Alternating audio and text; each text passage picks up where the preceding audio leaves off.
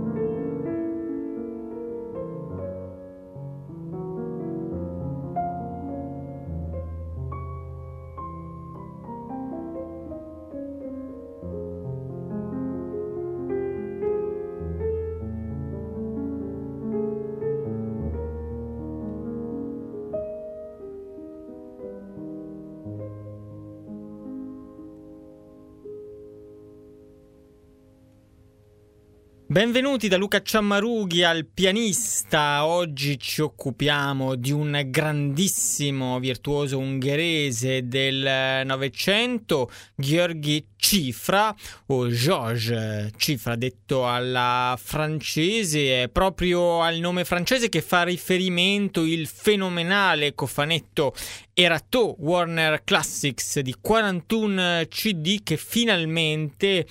ristampa tutte le incisioni in studio del grande Cziffra. The Complete Studio Recordings millenovecentocinquantasei millenovecentoottantasei, un box che contiene non soltanto il lascito per la E M I ma anche quello per uh, Philips, dal primo disco in microsolco venticinque centimetri trentatré giri fino all'ultimo. Il primo comparve nel dicembre millenovecentocinquantasei, proprio nel momento dell'arrivo di Cziffra a Parigi, mentre le ultime registrazioni furono captate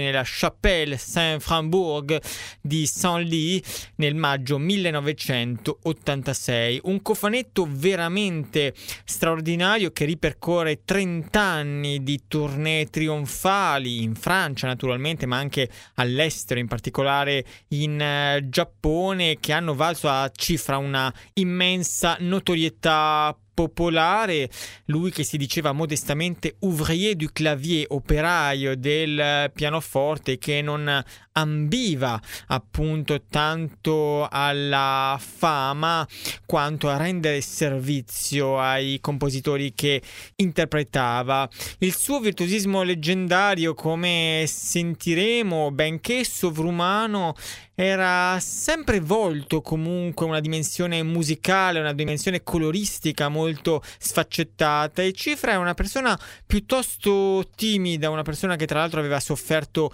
moltissimo nella sua vita, prima per l'oppressione nazista, poi invece per il regime ungherese, regime comunista del dopoguerra, un regime che lo costrinse a fuggire dal suo paese natale, a rifugiarsi appunto in Francia, dove diventerà praticamente cittadino. E in Francia, come dicevo, giunse nel millenovecentocinquantasei, e in Francia, dopo la morte prematura del figlio György, che qui compare tra l'altro come direttore d'orchestra, fonderà una fondazione in aiuto dei giovani artisti. Un artista è un uomo veramente immenso per umanità, per dedizione totale alla sua arte, arte pianistica e musicale veramente somma. È un artista che troppo spesso è stato confinato all'idea di reincarnazione di Liszt. Se è vero che Cziffra fu un grandissimo listiano, e come ci mostra questo cofanetto, non soltanto il listiano delle trascrizioni, delle parafrasi, della riscoperta di pagine ipervirtuosistiche dimenticate inizio Novecento, come la Tarantella sulla muta di Portici e tantissime altre ancora, ma anche il Liszt, come dire, più noumenico, quello della sonata, quella della sonata près une lecture du Dante, quello dei funerai, e quindi dei grandi cicli, anche le armonie poetiche e religiose, tutta musica che non si suonava più in quel periodo, soprattutto a Parigi, dove i pianisti di moda erano altri, più appartenenti alla scuola tedesca, Kempf, Backhaus, mentre il repertorio listiano era stato un po' messo da parte, forse perché associato a un virtuosismo un po' démodé. Ci penserà quindi Cziffra a riabilitarlo, e dopo di lui o parallelamente a lui Claudio Arrau, naturalmente, poi Sergio Fiorentino. C'era stato anche Egon Petri, naturalmente, ma eh, le sue incisioni non circolavano più di tanto, e c'era stata, come ricorda molto bene nel libretto Jean-Charles Hoffelé, anche Edith Farnadi, che però non aveva quello scintillio, eh, quel fuoco veramente incredibili eh, di Cziffra. Ma come dicevo, non soltanto Liszt, infatti in questa trasmissione ascolteremo molto altro, dal barocco francese di Rameau e Couperin, Scarlatti anche naturalmente con uh, l'Italia, passando per uh, l'amatissimo Chopin, una sorta di autore intimo, e in effetti le registrazioni chopiniane di Cziffra possono essere viste come una sorta di diario intimo, e sono altrettanto importanti di quelle di Liszt, ma poi anche molto Schumann, Beethoven, concerti per pianoforte e orchestra, da Tchaikovsky a Rachmaninoff, all'amantissimo concerto di Grieg, e tanto tantissimo altro ancora. Io oggi partirei con due registrazioni, come direbbero i francesi, veramente époustouflantes, stupefacenti, che mettono subito in chiaro quale virtuoso sovrumano colossale fosse Cziffra, come ben ricorda Jean-Charles Hoffelé, con un pianismo crepitante in cui il pedale era parsimonioso, e con un pianismo dai trilli energici, eh, dai raptus spesso secchi, a volte captato in modo fin troppo secco dai microfoni E M I per la verità, ma un virtuosismo che, come sentiremo, aveva una miriade di colori. E lo facciamo con uh, due pezzi eh, molto noti, come Il volo del calabrone e la Trish Trash Polka, rispettivamente di Rimsky-Korsakov, dalla leggenda dello Zar Saltan, e di Johann Strauss secondo. Ma questi due lavori sono qui rivisti nelle improvvisazioni e trascrizioni di Cziffra, così il titolo del disco che apre questa raccolta incredibile di quarantuno CD. E qui Cziffra era appena arrivato a Parigi con il suo braccialetto di cuoio, il suo virtuosismo luciferino, veramente da far tremare le vene ai polsi, e lo ascoltiamo quindi nel Volo del Calabrone, una trascrizione, un arrangiamento dello stesso Cziffra, e nella Trish Trash Polka, musiche di Rimsky-Korsakov e Johann Strauss secondo. Thank you.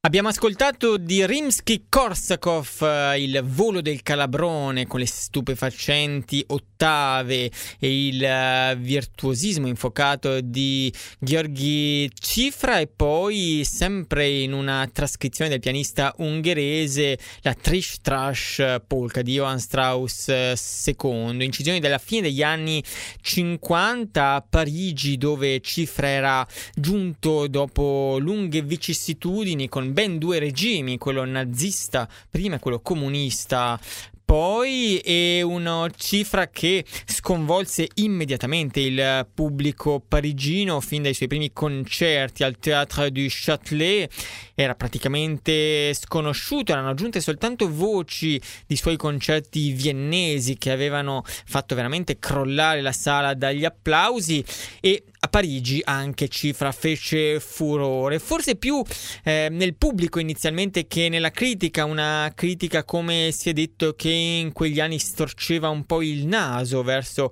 questo tipo di virtuosismo. Ma va ricordato che Cziffra, come Horowitz eh,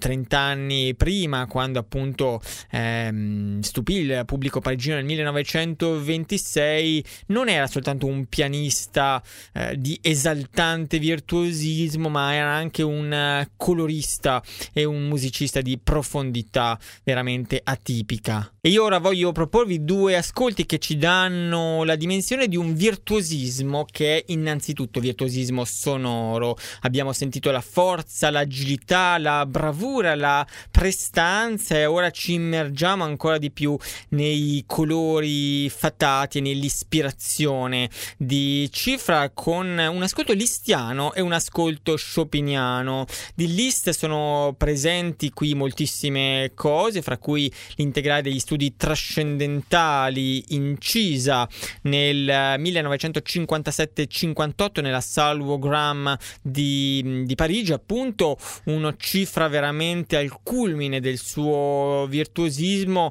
da cui ascoltiamo Feux follets, il quinto studio in si bemolle maggiore, con la sua rapidità folle ma anche la sua leggerezza. È un virtuosismo alato quello di Cziffra, senza nulla che pesi. E poi invece di Chopin una pagina per pianoforte e orchestra, il sublime larghetto romanza dal concerto numero uno in mi minore opera undici, primo concerto che Cziffra amava particolarmente, se è vero che qui ne troviamo ben tre incisioni e vi è tornato più volte. Il merito del cofanetto è anche questo: a costo di rischiare la ridondanza, in questi quarantuno cd abbiamo anche riproposizioni dello stesso repertorio a distanza di anni, quindi possiamo vedere come l'arte interpretativa di Cziffra era cambiata anche a contatto con diversi direttori d'orchestra. Ad esempio abbiamo Carlo Maria Giulini, abbiamo lo stesso figlio di Cziffra, abbiamo Manuel Rosenthal e tanti altri ancora. Proprio con Manuel Rosenthal e l'Orchestra Nationale de l'O R T F che ascoltiamo l'incantato larghetto, veramente sognante e distillato eh, goccia a goccia sotto le mani di Gheorghe Cziffra dal concerto numero uno appunto in mi minore opera undici di Chopin. Questa è un'incisione del millenovecentosessantatré alla Maison de la Radio di Parigi, che facciamo precedere invece appunto da quella di Feux follets dagli studi trascendentali di Liszt.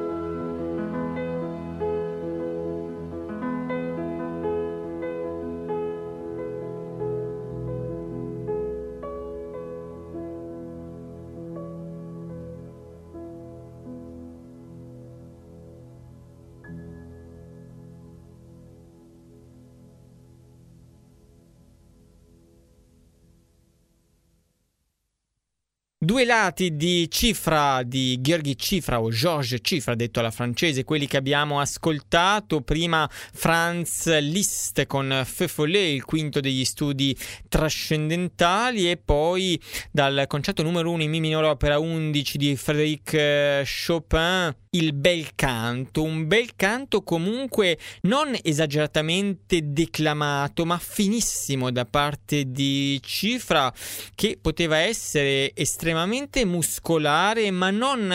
eh, nel senso di un bodybuilder, eh, bensì appunto dal punto di vista dello scatto e della capacità veramente bruciante di fare dei tratti di agilità eh, a, a rapidissima velocità, ma mai in modo massiccio, e si percepisce sia nei tempi rapidi che in quelli lenti appunto la capacità di usare diversi tratti. A volte sentiamo delle pennellate, a volte è una punta finissima quella del suo pianoforte, come abbiamo sentito in questo larghetto disegnato appunto come un soprano leggero con grandissima grazia. E questo era il punto forte veramente di Cziffra, non tanto appunto, non solo almeno la sua bravura effettistica, ma questa capacità appunto di passare dalla virilità a un tono quasi femminile, pieno di charme, pieno di grazia. Ora apriamo una parentesi con un po' di barocco, e in effetti potrebbe stupire, ma Cziffra fu un grande difensore della musica antica, non soltanto Scarlatti, che era già suonato da qualche pianista, penso a Horowitz, ma anche il barocco francese, che quasi nessuno all'epoca interpretava, e sto parlando appunto degli anni sessanta per lo più, quando Cziffra suonò in concerto incise pagine di Rameau, di Lully, di Couperin, veri e propri momenti di grazia in cui il suo pianismo crepitante dagli abbellimenti deliziosi si mise al servizio della riscoperta appunto di questo repertorio rarissimo. Io oggi voglio proporvi una sonata di Scarlatti, quella in do maggiore K centocinquantanove dal catalogo Kirkpatrick, e poi l'Égyptienne di Jean-Philippe Rameau dalle Nouvelles Suites de Pièces de Clavecin del millesettecentoventotto, l'egiziana, e sentiamo come istintivamente Cziffra riesca a veramente cogliere i due caratteri di queste due composizioni e dei loro autori. Più solare, più brillante, più estroversa la sonata in do maggiore di Scarlatti, con un quid di mediterraneo, di napoletano, invece più oscura, più misteriosa l'Égyptienne, con un giusto uso anche del pedale che restituisce tutto il delirio visionario di questo volteggiare eh, di questa danzatrice egiziana, così ce la immaginiamo, anche se il titolo egiziano è un po' misterioso e non ben eh, definito. L'Egitto all'epoca significava anche scienza magica, significava eh, stranezza, esoterismo. È uno di quei titoli appunto misteriosi, un po' come le barricade mystérieuses di Couperin. E ascoltiamo quindi queste due incisioni, sempre con il pianoforte meraviglioso di Gheorghe Cziffra, prima di Scarlatti la sonata K centocinquantanove, un'incisione del millenovecentosessantanove, e poi di Rameau l'Égyptienne. Siamo qui invece molti anni dopo, nel millenovecentottantuno, con Gheorghe Cziffra da un cofanetto Erato.